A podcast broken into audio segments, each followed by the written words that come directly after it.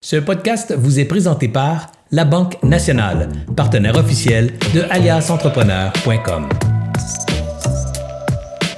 Et bonjour tout le monde, ici Anthony de chez Alias Entrepreneur pour Découverte pour Entrepreneurs, épisode 46. Aujourd'hui, on va parler de reprenariat. J'ai un épisode un petit peu particulier parce qu'aujourd'hui, je vais vous partager une entrevue que Serge Beauchemin a faite il y a quelques années avec Karim Senoussi sur une histoire très inspirante de reprenariat. Je trouve ça important qu'on parle de reprenariat parce qu'on encourage beaucoup la start-up, on encourage beaucoup à aller dans euh, partir nouvelle entreprise, mais au Québec, il y a une panoplie euh, d'entreprises qui vont tomber à vendre, qui vont tomber euh, disponibles pour des nouveaux acquéreurs, des nouveaux entrepreneurs. Alors, c'est un chemin aussi possible pour l'entrepreneuriat, soit de reprendre une entreprise. J'aimerais remercier nos partenaires, soit la Banque nationale et le réseau Mentorat, qui nous permettent de créer tout ce contenu gratuit pour vous. Puis, j'aimerais aussi vous parler d'Expo Entrepreneur qui, aura lieu le 3 et 4 mai prochain. Pourquoi je parle d'Expo Entrepreneur et du reprenariat? Serge Beauchemin animera un panel le 4 mai à 10h15 sur le reprenariat. Il va faire le tour des étapes que vous devez savoir pour reprendre une entreprise. Alors, le panel aura lieu à Expo Entrepreneur au Palais des Congrès de Montréal le 4 mai à 10h15 et le tout est 100% gratuit. Vous pouvez vous inscrire gratuitement en suivant le lien en description de cette euh, entrevue. Alors, sans plus tarder, J'aimerais vous lancer euh, quelque chose qui me tient à cœur et une entrevue que j'ai trouvée très inspirante de Karim Senoussi et Serge Beauchemin. Sans plus tarder, la voici. Aujourd'hui, on rencontre un entrepreneur passionné. Écoutez bien son histoire. Il devient copropriétaire d'une entreprise privée qui compte à l'époque plus de 100 employés, et ce, sans aucune mise de fonds. Et en tout juste trois ans, il passe le nombre d'employés à 400. Mesdames et messieurs, accueillez avec moi M. Karim Senoussi. Je vous parlais d'un entrepreneur passionné. Écoutez ça, il a réussi un grand chelem dans sa carrière. Un grand chelem, c'est trois grands coups. Le premier, j'en ai parlé, il est devenu copropriétaire d'une entreprise privée sans mise de fonds. Le deuxième, c'est qu'il a bâti une équipe de 900 personnes en tout juste trois ans. Et son troisième grand coup, il a redressé une entreprise privée en difficulté financière. Et en trois ans, il a triplé le nombre d'employés à 300 et évidemment l'a ramené sur le chemin de la profitabilité. Ça, c'est un performant. Karim, Senoussi, merci d'avoir accepté mon invitation. Bonjour Serge, c'est un grand plaisir pour moi. Karim, j'aimerais ça, dans les grands coups, que tu insistes ou du moins que tu nous détailles comment on devient actionnaire d'une boîte privée sans capital. Ben écoutez, je peux juste témoigner avec mon expérience à moi ce qui s'est passé, c'est qu'en fait, euh, j'avais été témoin de des gens qui avaient parti une entreprise euh, et quand ils l'ont parti, il y avait eu certains succès, il y avait eu de la croissance, vécu certains Dans quel domaine, Karim? Dans le domaine de la sécurité. OK, sécurité de personnes? Euh, ben, sécurité euh, assez large, dans le sens avec des, des agents de sécurité, des voitures ah, oui, de okay, Parfait, on connaît. Parfait, exactement. Donc, ce qui s'est passé, c'est que l'actionnaire majoritaire désirait se retirer. OK. Le fils désirait continuer. Donc, ils étaient deux à l'époque. Exactement. ils étaient deux. Euh, et ce qui s'est passé, c'est que leur conseiller leur avait bien fait remarquer aussi que ça prenait plus de liquidité. Donc, ils cherchaient quelqu'un qui allait investir de l'argent parce que le modèle d'affaires, à chaque fois qu'il y avait des nouveaux clients, ben, il fallait payer plus de ressources, ça prenait de liquidité. Donc, si je comprends bien, le nouvel actionnaire devait mettre de l'argent dans l'entreprise et racheter le père qui voulait quitter. Exactement. Et il y avait aussi un troisième joueur qui était comme un compétiteur qui allait devenir aussi un des propriétaires à l'intérieur de ça. Donc, ce qui s'est passé, c'est que moi, on se connaissait depuis des années. Il y avait une grande confiance parce que quand je payais mes études, ils m'avaient vu travailler dans certains projets. Fait qu'il y avait une confiance. J'avais aussi une admiration pour ce qu'ils avaient fait. Par contre, j'avais pas de liquidité. Dans mon cas, j'en avais pas. Donc, ce que j'ai fait, j'ai vraiment écouté leurs besoins, cherché à comprendre qu'est-ce que eux avaient besoin. Ça, c'est un des grands secrets des gens qui réussissent, écouter les besoins. Exactement. Merci. Mais en fait, eux, ce qu'ils avaient besoin, c'est de, un, protéger l'argent qu'ils avaient déjà accumulé, qu'ils avaient mm-hmm. déjà bâti. Deuxièmement, s'assurer que la compagnie allait continuer à croître et ces choses-là. Donc, pour le premier point, ça a été relativement facile. Il y a un terme, une cristallisation. Fait qu'ils ont pris l'argent qui leur appartenait, ils l'ont cristallisé. Donc, ils étaient rassurés là-dessus. L'entreprise n'avait plus la même valeur, mais elle avait quand même une valeur d'achalandage. Donc, ce qu'on a fait, c'est qu'on a déterminé combien ça valait et je me suis engagé personnellement à rembourser sur tant d'années un certain montant. OK. Ça, c'était une chose. Donc, avec ça, tu es devenu majoritaire dans l'entreprise? À ce moment-là, je suis encore euh, minoritaire il y a une autre chose qui s'est passée. L'entreprise avait vraiment besoin de liquidité. Donc, ce qu'il a fallu que je fasse, parce que l'institution financière était très serrée, ce qui était difficile pour la croissance. J'ai réussi, avec des forces de présentation, à expliquer qu'ils pouvaient devenir un meilleur partenaire et ils ont accepté, finalement, d'être plus généreux dans les liquidités qu'ils nous apportaient. Fait qu'on a, on a gagné beaucoup à ce point-là.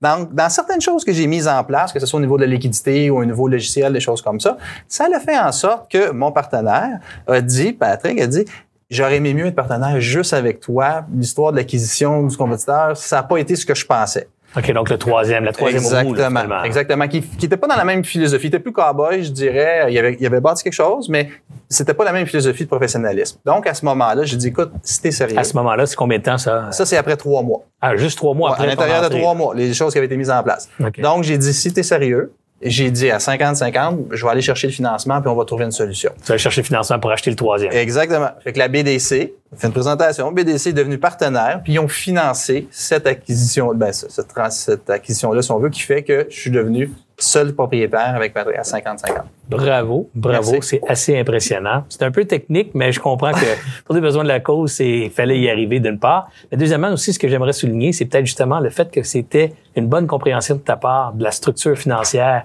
et des mécanismes financiers qui t'ont permis finalement t'immiscer dans une entreprise. Exactement. En Si fait, t'avais- si t'avais rien connu, ça n'aurait pas été possible. ça. Effectivement. C'est un fac- c'est plusieurs facteurs ensemble. Euh, le facteur de la confiance, d'être créatif, euh, de mettre des choses en place qui ont montré des résultats rapidement, qui ont rassuré au niveau des institutions financières.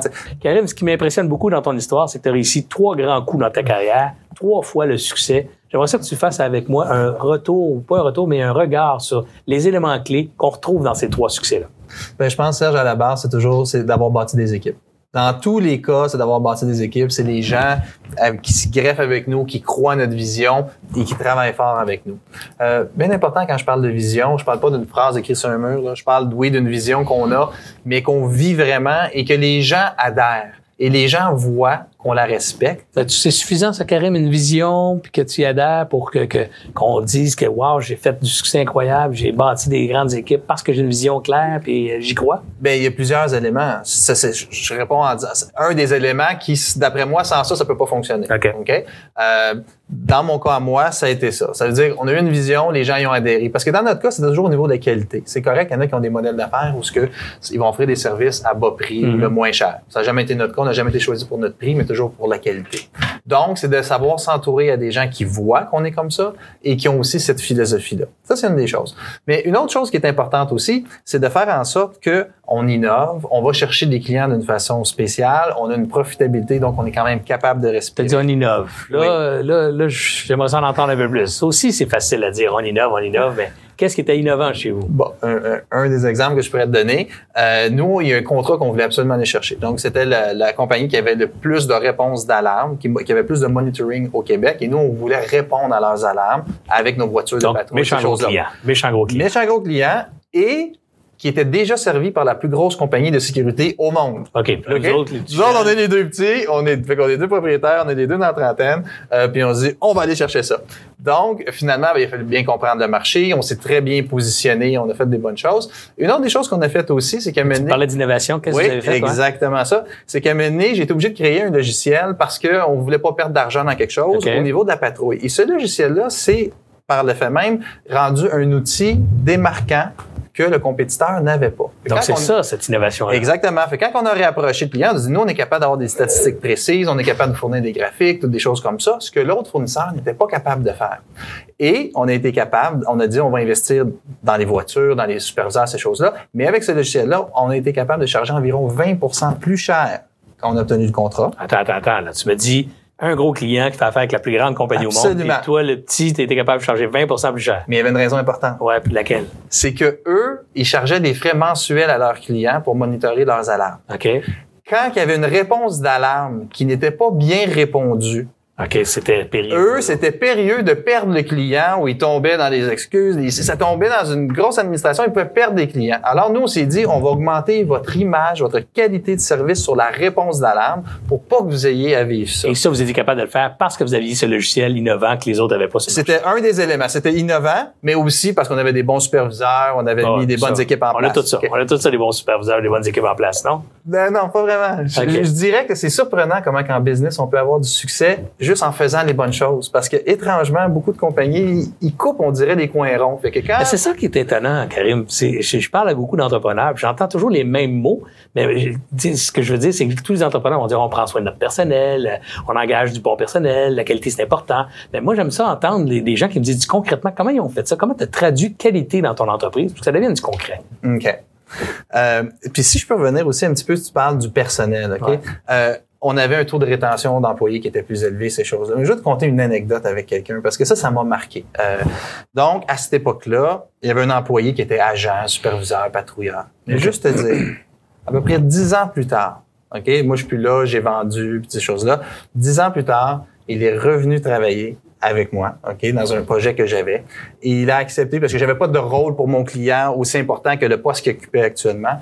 Il, m'a dit, Karim, j'aimerais ça venir avec toi. Même si tu pas de rôle, je suis prêt à prendre une diminution de salaire pour l'instant. Si un jour, euh, j'ai confiance que dans le fond, la business va monter puis je pourrais rétablir mes choses. Et c'est ce qu'il a fait. Et au début, il y avait une vingtaine de personnes à sa charge. Et finalement, il y en avait plus de 300 par la suite. Et quand il s'est fait appeler par une chasseuse de tête, qui lui a offert presque le double de ce que mon client lui offrait. Il a décliné l'invitation en disant non. Avec Karim, on a des beaux projets, on travaille des choses, ça va bien, des beaux clients, une bonne équipe en place. C'était Dieu pour lui, là.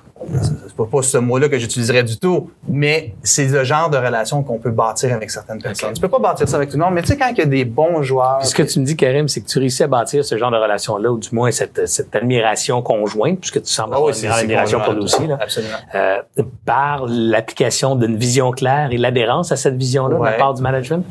Adhésion et de faire des choses, d'avoir le sentiment. Euh, Un autre exemple. Ouais. OK, si je peux me permettre, des fois, ça aide des exemples. Euh, à donné, il se passe une situation où il y a un petit peu un mécontentement, les patrouilleurs de nuit trouvent ça difficile, ces choses-là. Bon, tu fais des meetings, tu les écoutes, on va trouver des solutions. À un moment donné, j'ai dit, ben, hey, je vais embarquer dans l'auto, je vais comprendre qu'est-ce qui se passe. OK, toi, t'es président ou à peu près, hein? euh, à ce moment-là, je parle comme exemple, celle-là, c'est pour mon client. OK? C'est pour un de mes clients parce qu'il y avait quelque chose qui se passait. Je dis, ben, moi, je vais, je vais y aller dans l'auto. Fait que je suis embarqué de nuit.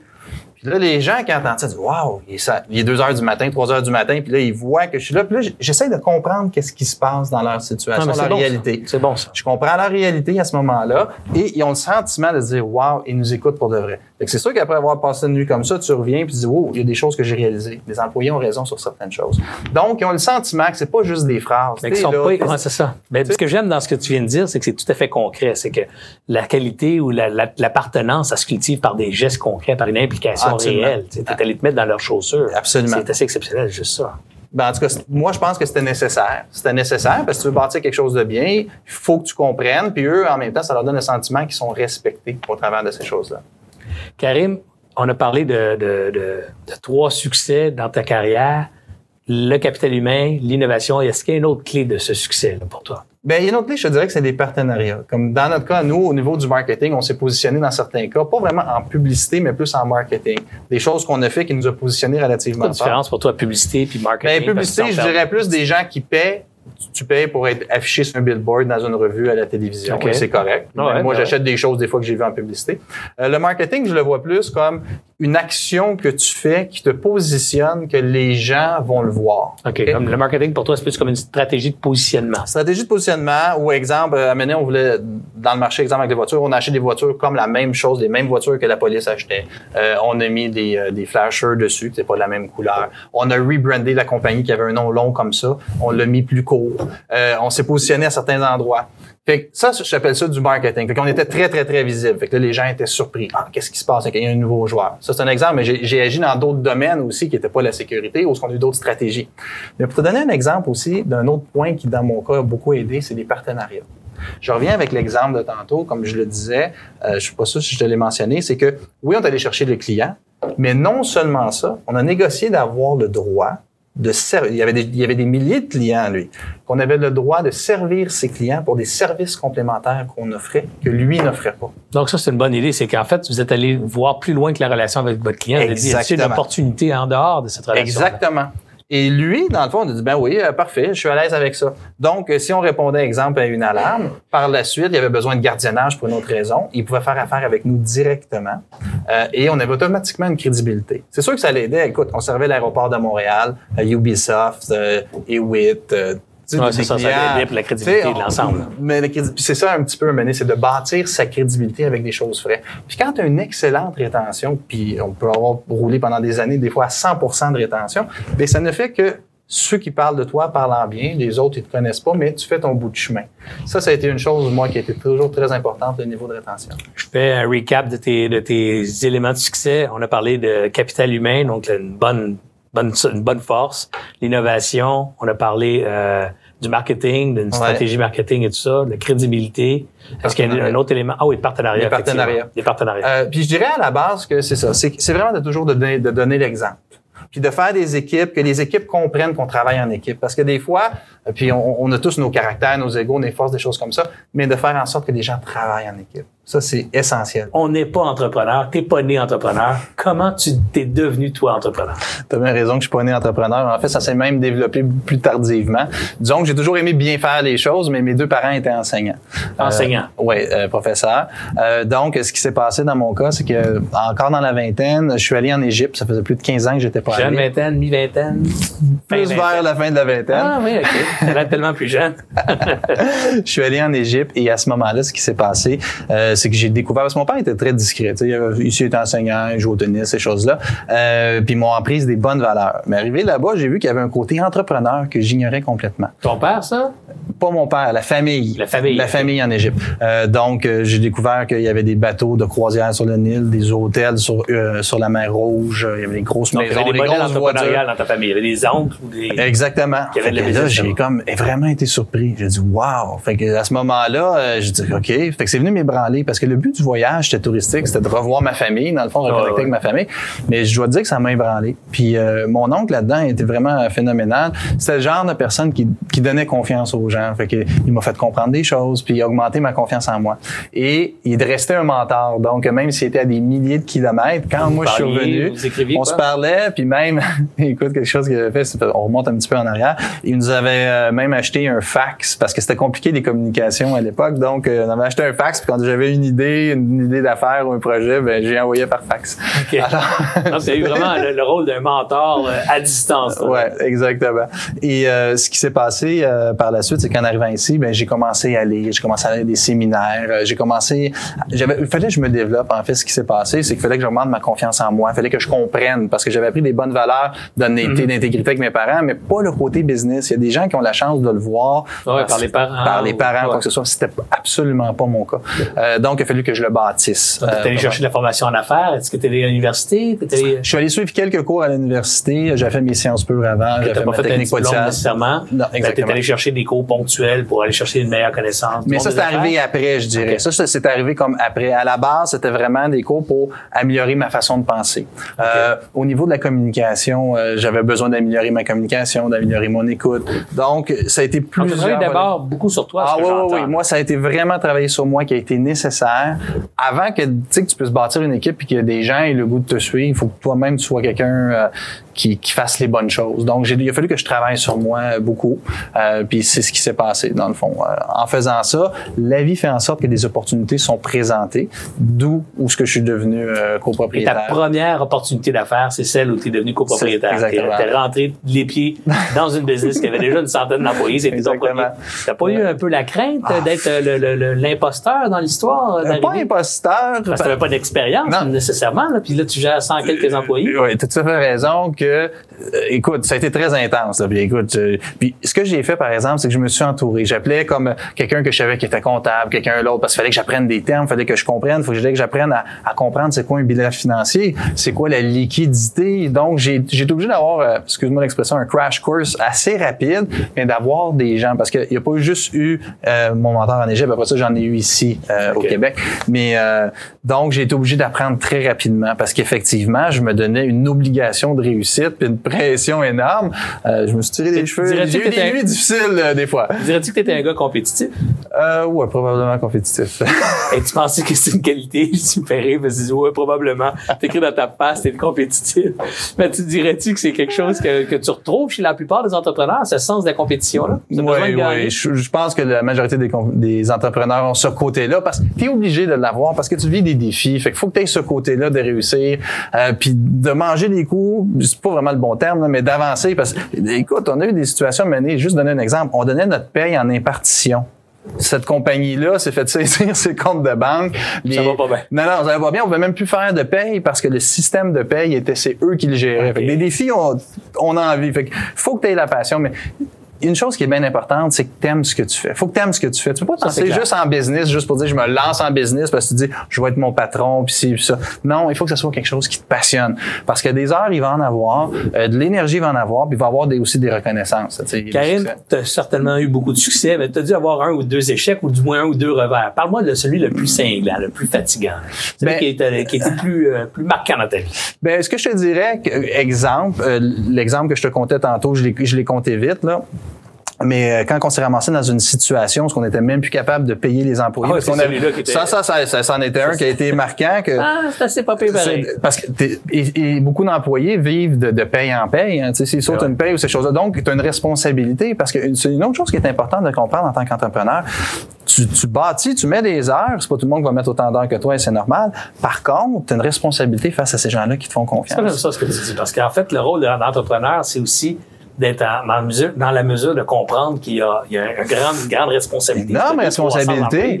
Une énorme- Les décisions, c'est pas juste toi. Ça affecte Exactement. 300-400 familles, des fois. Exactement. Donc, mais c'est drôle, hein, parce que souvent on parle de relations. Juste de donner un exemple. Quand ça, s'est- ça s'est passé que la compagnie qui faisait des payes par répartition euh, s'est fait saisir, Pricewaterhouse était là, il y avait un employé de cette compagnie-là que moi j'essayais d'améliorer un peu, de personnaliser leur logiciel à nous. J'avais bâti une bonne relation avec. Mais il a été capable de dire, ben je vais te sortir tes fichiers, au moins l'information de tes fichiers, parce qu'on n'avait rien, on savait même pas comment il fallait payer nos employés. Donc, je vais te sortir tes fichiers. Puis avec ces fichiers-là, on est allé voir banque par banque, avec des fichiers, des chèques certifiés, puis dire, s'il vous plaît, pouvez-vous payer nos employés, puis ces choses-là.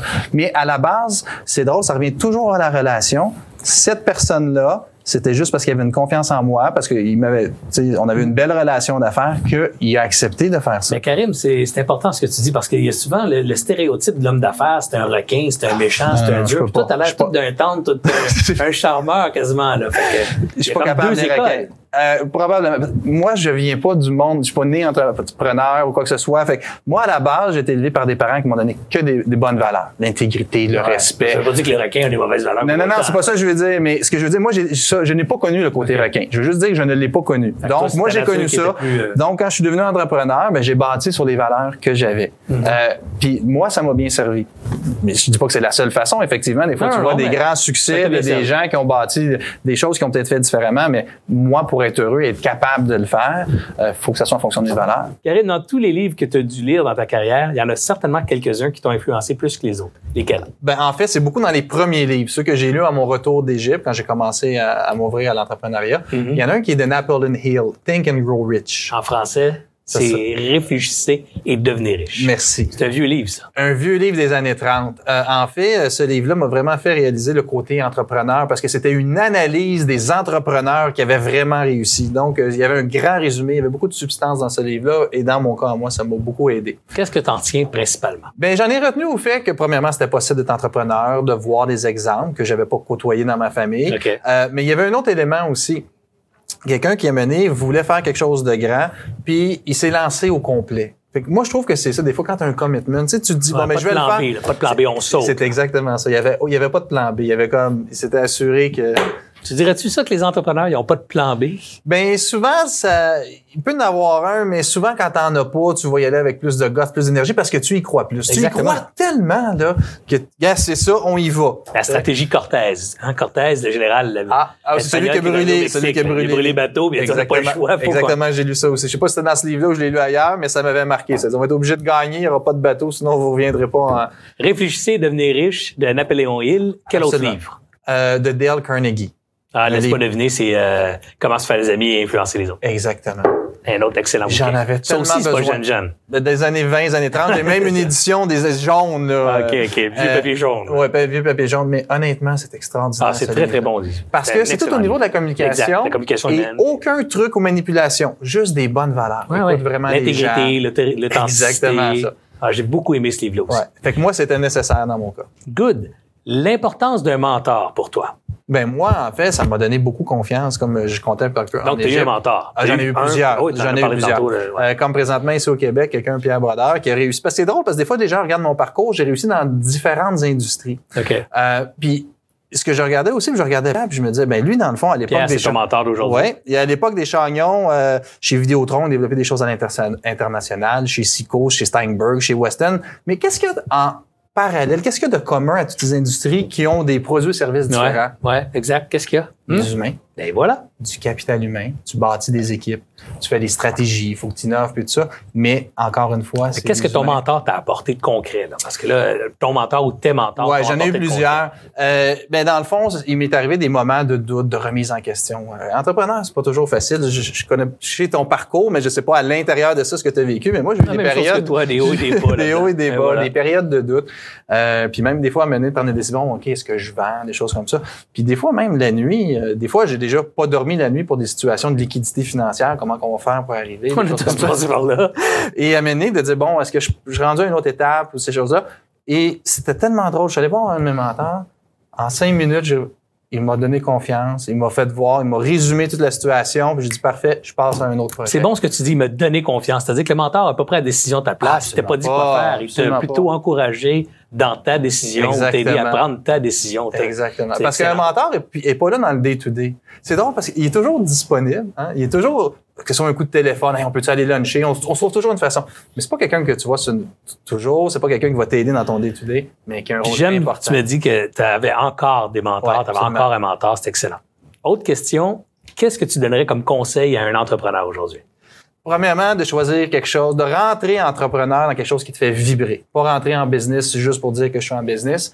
Euh, et d'a- d'avoir le côté aussi de savoir bien s'entourer, de penser au financement. Fait que tu me demandes un conseil, mais c'est Ouais. obligé, ça en prend quelques-uns. Je peux pas te donner une bonne recette de gâteau au chocolat en disant juste chocolat. là. Ça Non, non, prend euh, une couple d'éléments.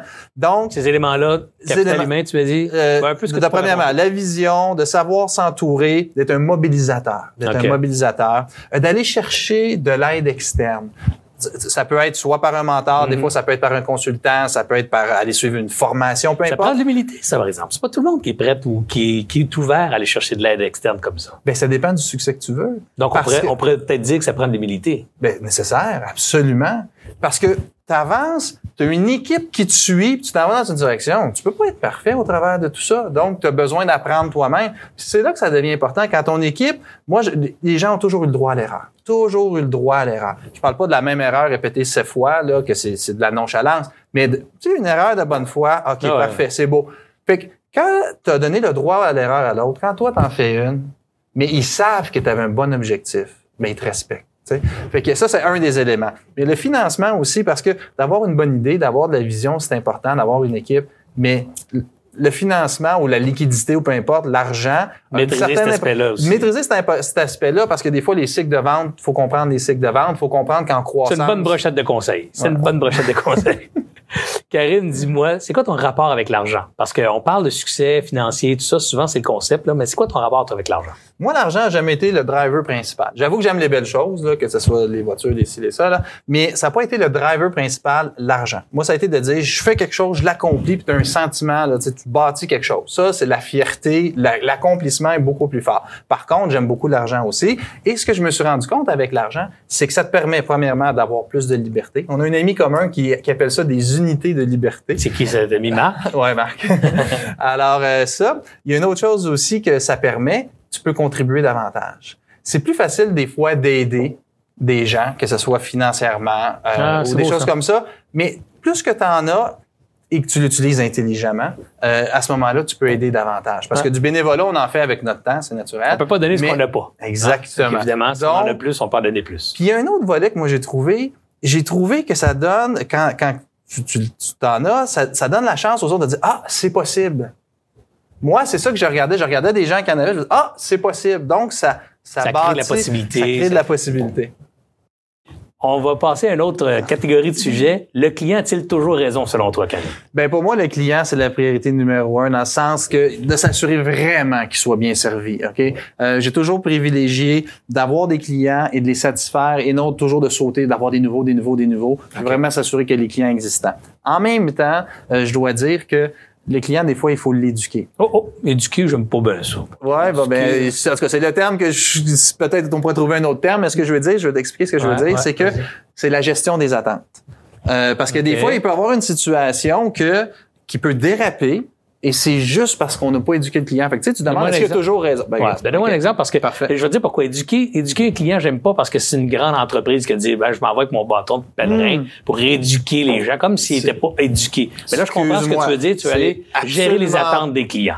Gérer les attentes. OK, alors parle-moi de ça. Je- Donne-moi je- donne-moi un J'ai peut-être mal exprimé. Non, non, non, non, mais c'est, tu l'as pas mal exprimé, mais je l'entends souvent. Fait que j'aime ça, le corriger, en profiter pour corriger pour nos, nos, nos web spectateurs, pour qu'ils comprennent, en fait, qu'éduquer le client, c'est un concept un peu, peut-être galvaudé. Ce qu'on veut, c'est gérer les attentes. Gérer les attentes. Alors, donne-moi un exemple concret de gérer les attentes.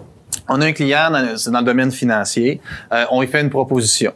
Ils regardent ça, ils n'ont pas les budgets pour la, la grosse stratégie, fait qu'ils vont avec, des fois, ils utilisent des besoins euh, plus ponctuels. Parfait, comme trois à cinq ressources. Quand je parle d'une ressource, c'est un être humain formé qui fait quelque chose pour eux.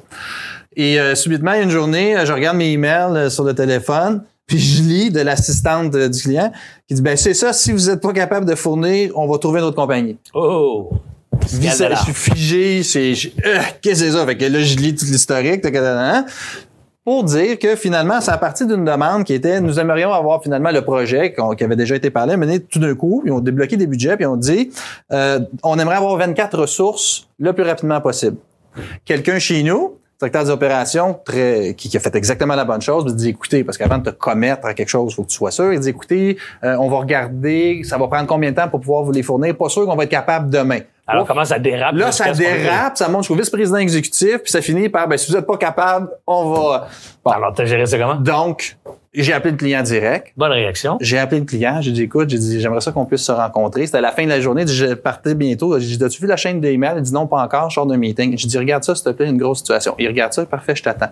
Je suis allé le rencontrer. Puis il m'a dit, Karim, là, il l'avait pris, il dit, écoute, tu as toujours été un partenaire avec nous. Je comprends que là, on te met une pression. Mais je dis, premièrement, il faut comprendre qu'il n'y a aucune compagnie qui peut te livrer 24 personnes formées spécifiquement pour demain matin.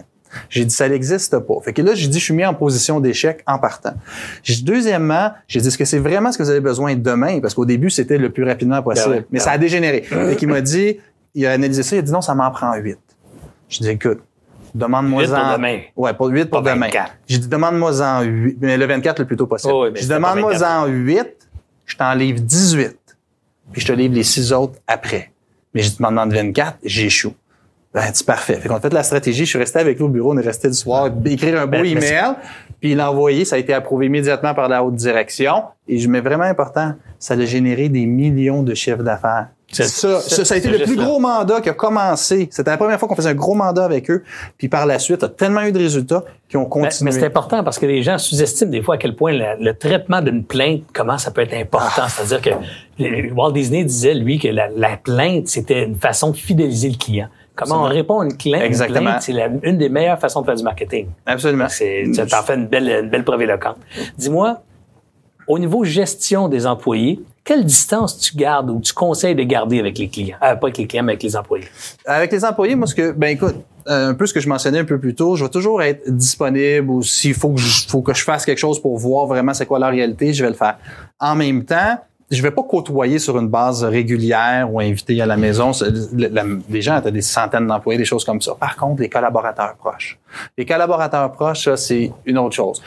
Souvent, il va y avoir des soupers, c'est des gens qui vont connaître ta famille, souvent tu vas connaître leur famille. C'est des gens qui vont s'investir beaucoup, qui souvent vont travailler très fort. Euh, des fois, il y a un- pour une raison personnelle, ils ont besoin d'un peu plus d'absence. J'ai toujours eu une grande flexibilité avec ces gens-là. Donc, toujours été proche de certains collaborateurs.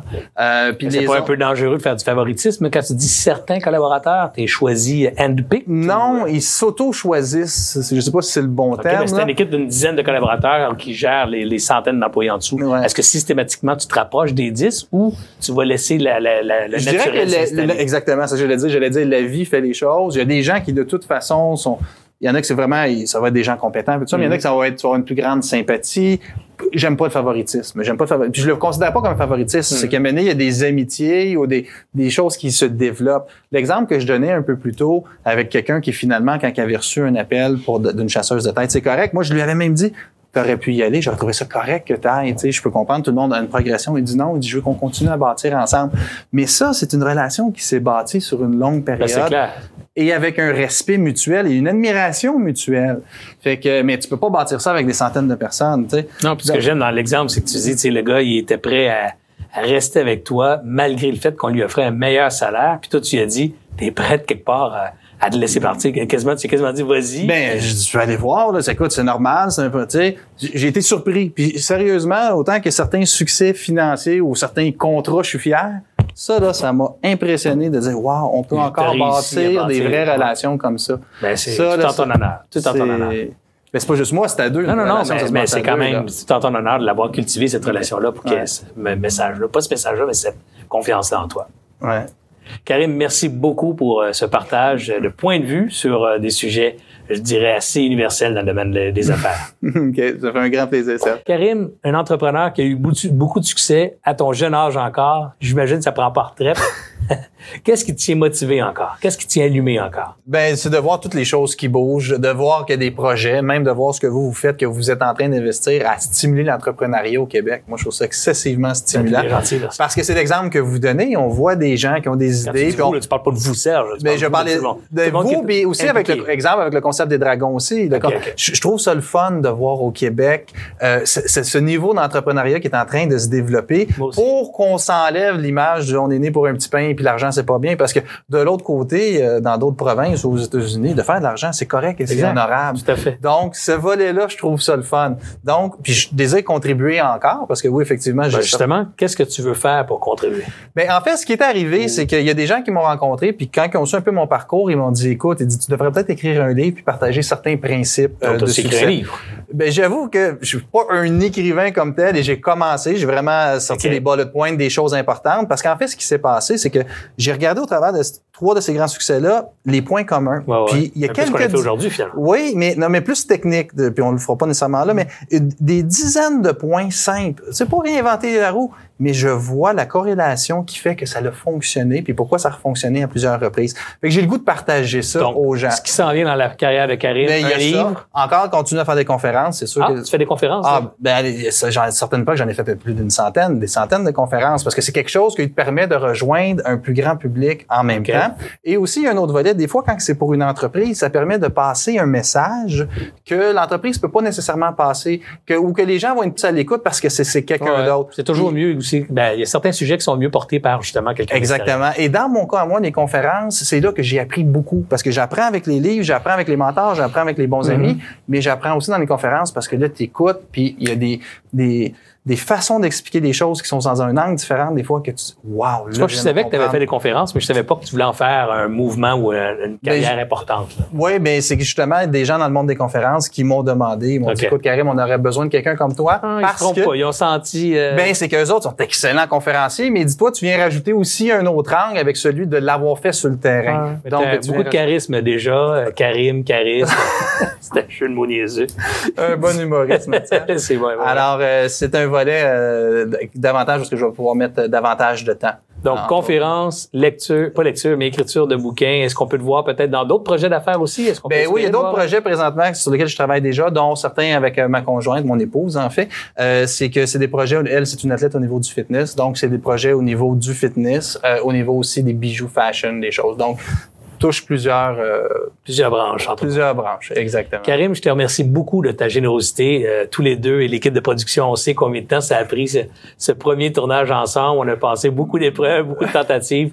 Très sincèrement, je te remercie beaucoup du temps que tu as passé. Ça fait une différence pour les gens qui sont à la maison, qui écoutent ça. Je suis convaincu que ça va amener peut-être un, deux, dix, quinze nouveaux entrepreneurs au Québec et euh, ça Écoute, sera en partie grâce à toi. Si on arrive à inspirer des gens à faire une différence, c'est extraordinaire. Serge, merci beaucoup pour ton Merci invitation. beaucoup, Karim. Merci.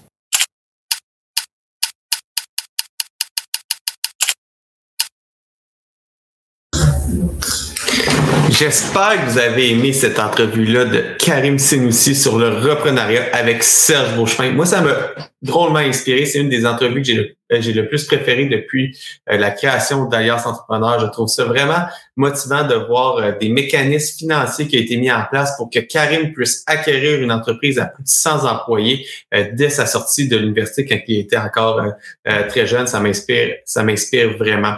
J'aimerais vous rappeler que si le reprenariat vous intéresse, inscrivez-vous à Expo Entrepreneur qui aura lieu le 3 et 4 mai prochain. Je répète, Expo Entrepreneur le 3 et 4 mai prochain. Et le 4 mai à 10h15, Serge Beauchemin animera un panel sur le reprenariat avec le CETEC, le Centre de transfert des entreprises du Québec.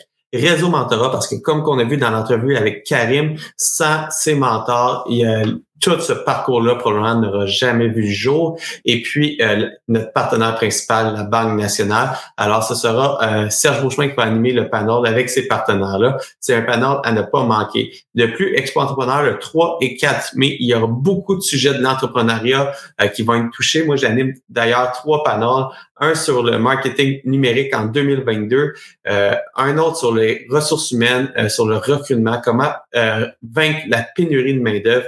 Et finalement, j'anime aussi un panel sur la santé mentale des entrepreneurs.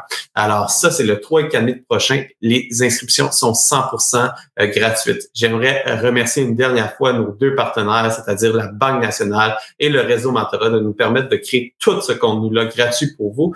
Et puis, le contenu est disponible euh, sur le site d'aliasentrepreneur.com, est disponible en podcast sur toutes les, euh, plateformes de balado, est disponible sur la page euh, Facebook d'Alias, sur le groupe Facebook d'Alias, mais surtout, je vous invite à faire un like, un share, nous laisser des étoiles pour faire connaître le contenu. Chaque petit geste que vous faisiez d'interaction envers le contenu nous aide à se faire connaître auprès de la communauté entrepreneuriale du Québec parce que la mission d'Alliance Entrepreneur, c'est d'aider les entrepreneurs du Québec à passer au prochain niveau. Pour ça, il faut que notre contenu soit vu et que nos commentateurs continuent à nous supporter année après année. Sur ça, je vous souhaite un excellent week-end et j'espère vous voir la semaine prochaine, le 3 et 4 mai, à Expo Entrepreneur. Sur ça, bonne fin de journée.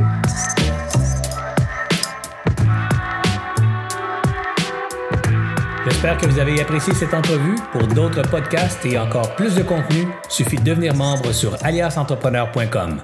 Je vous remercie d'avoir été là. C'était Serge Beauchemin, alias Entrepreneur.